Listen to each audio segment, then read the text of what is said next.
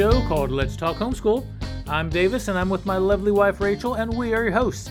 This is the show where we talk about everything homeschooling the how, what, when, where, and why. We want to affirm and encourage you in this journey, challenge and inspire you to take it all to new heights, and we want to celebrate everything you get to experience along the way. This podcast is sponsored by Apologia Educational Ministries. Go to apologia.com, a great place to explore creation. Today's show is titled Three Reasons to Expect Another Spike in the Homeschooling Population. Okay, Rachel, let's talk homeschool. So in 2020, you had the COVID pandemic. All 60 million students in the United States were brought home for two months to school at home or homeschool or do some kind of format. And many people experienced homeschooling of some form for the first time and realized this is actually good for our family. We, we mm-hmm. should actually try this. And so all kinds of surveys started coming up saying that 20%, 40%, some even said 50% of people were seriously considering homeschooling by the fall of 2020.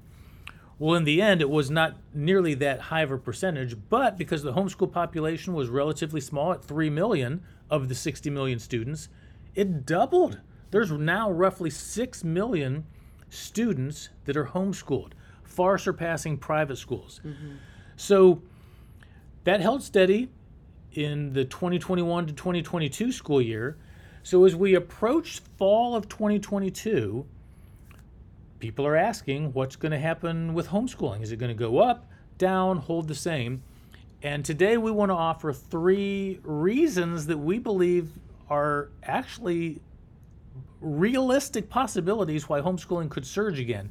And it's not just because we're proponents and advocates. These are three objective reasons why you could we could expect to see that.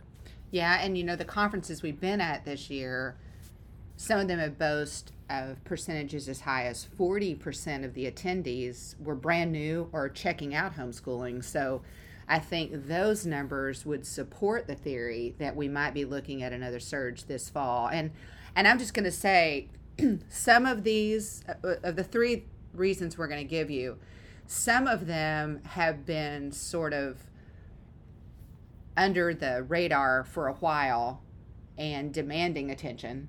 And I think it's worth suggesting that God is sovereign over all things. And I believe, and I know you believe, that God has given the responsibility of the education and the discipleship of our kids to parents. And so that that has been overlooked by a long time.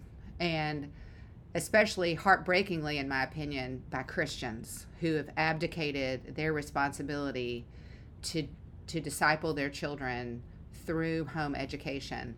And so we really believe that these three reasons are three invitations by the Almighty mm-hmm. to right. draw people in to home education. And, and I just want to review too, we've talked in another episode about three reasons why people start homeschooling one is beautiful and it's not even why we started uh, but we've known people who started homeschooling because of faith even before some of them i knew wanted to homeschool when they were pregnant with their first child. That was their vision for their family. So by faith they wanted to home educate. But there's two other reasons um, that we've seen huge um, um, in significant ways in 2020 certainly. And that is out of fear. So some people started home educating out of fear, and then some people started doing it because they felt forced, like they didn't have another choice.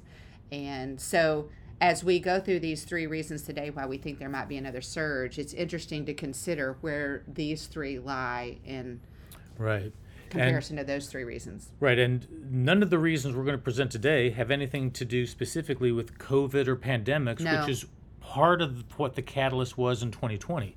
So the first is the woke agenda. Uh, the public schools have already been failing academically for decades. A long time. And they were becoming uh, less godly, yes. um, less patriotic, uh, less good morally.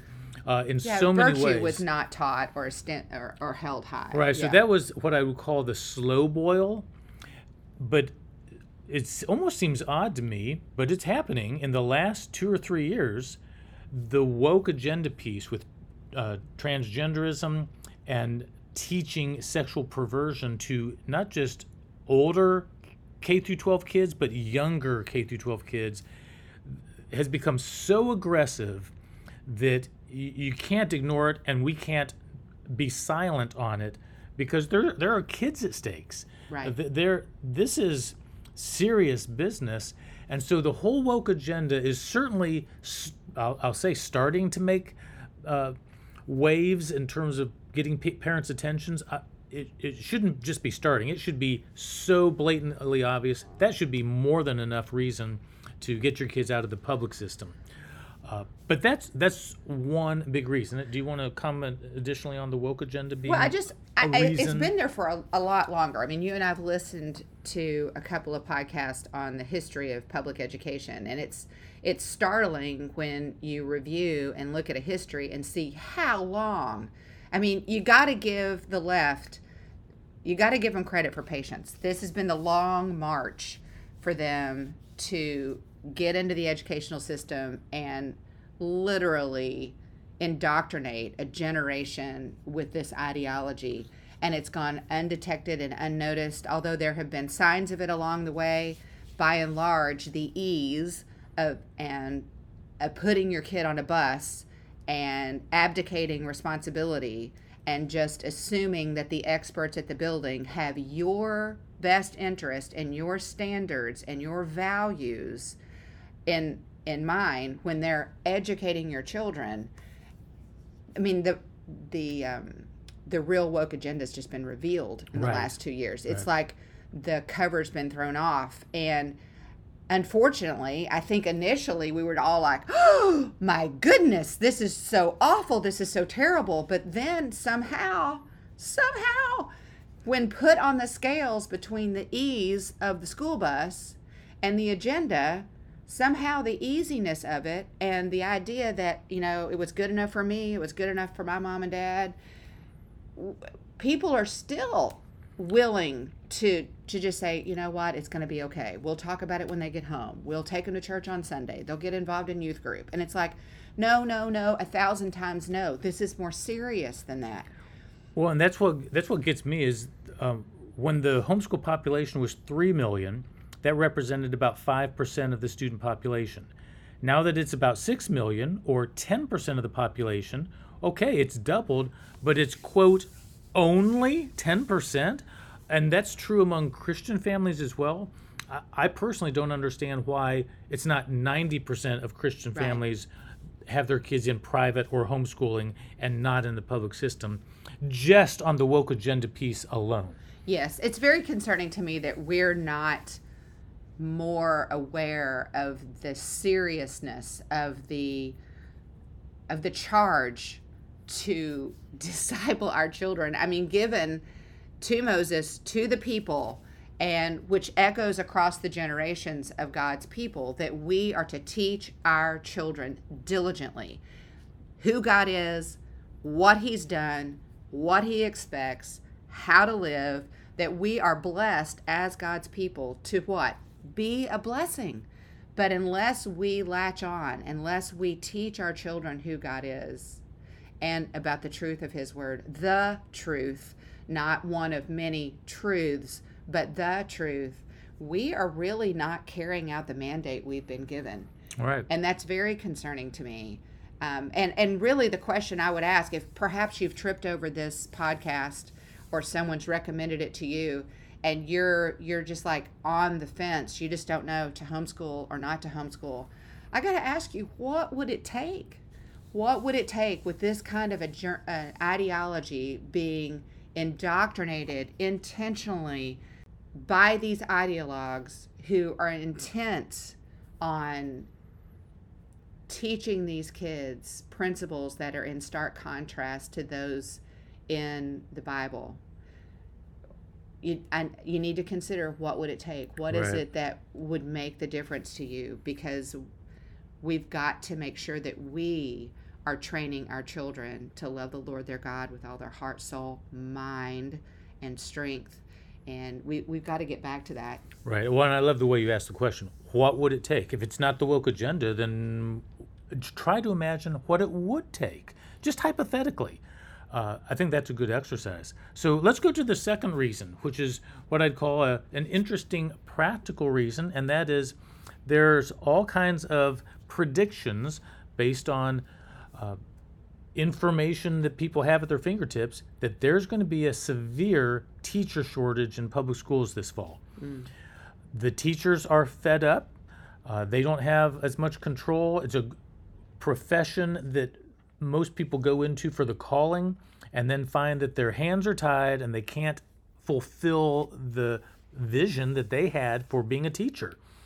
And so uh, then they're also literally afraid of their for their own safety.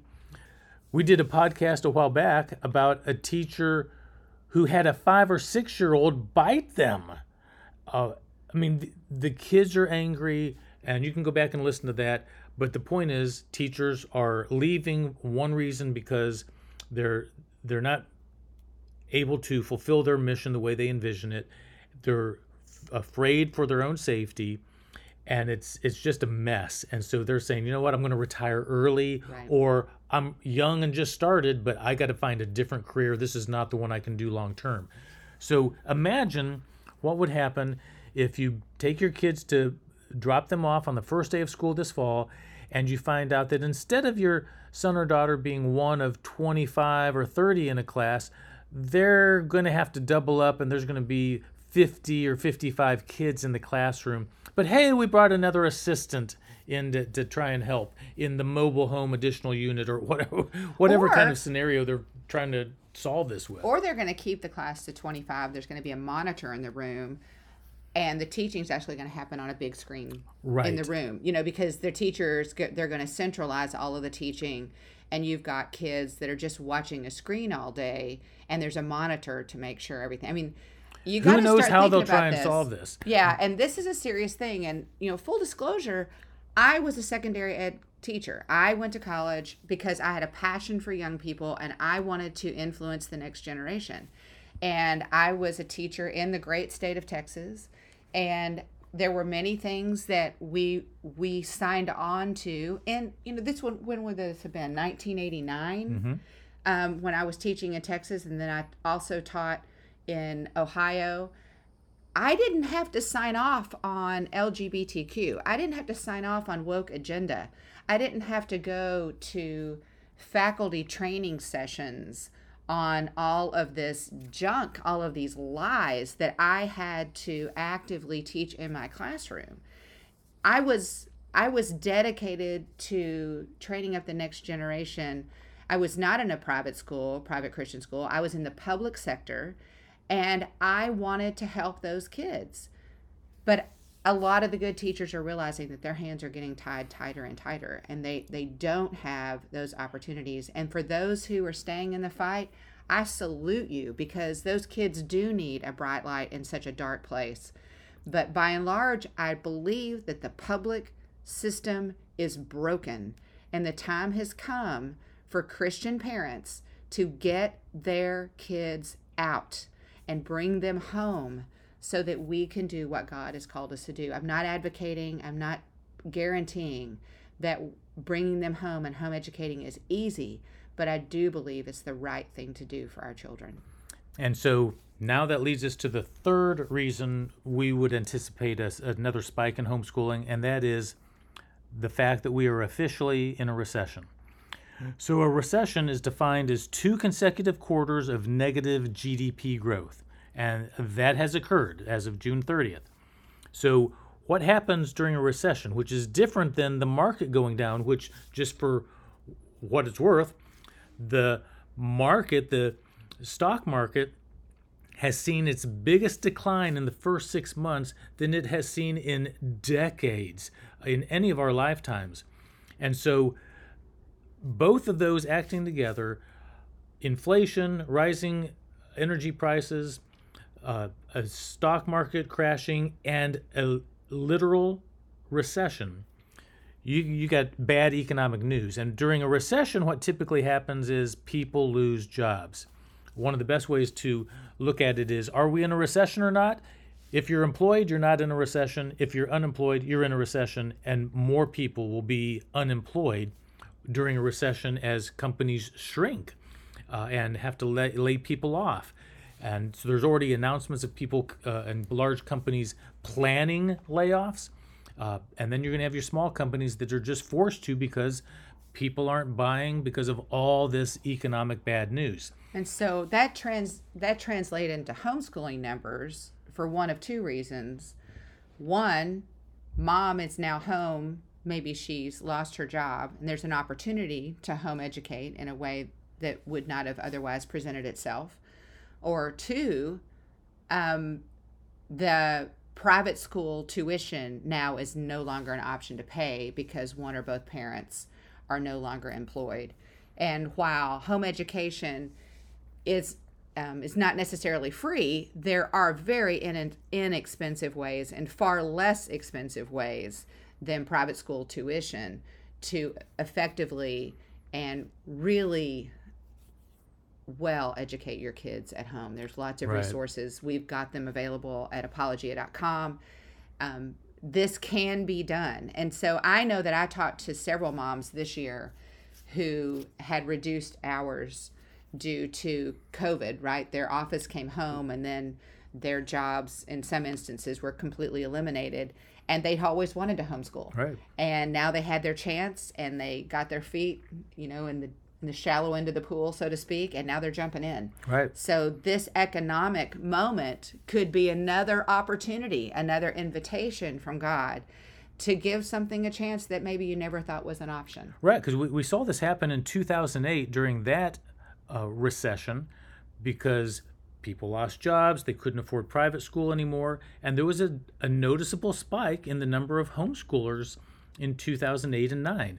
Now, you didn't have all these other things happening. You didn't have the teacher shortage, you didn't have uh, the major woke agenda being so aggressive, and you certainly didn't have post pandemic rings of fear for being forced uh, to make this decision.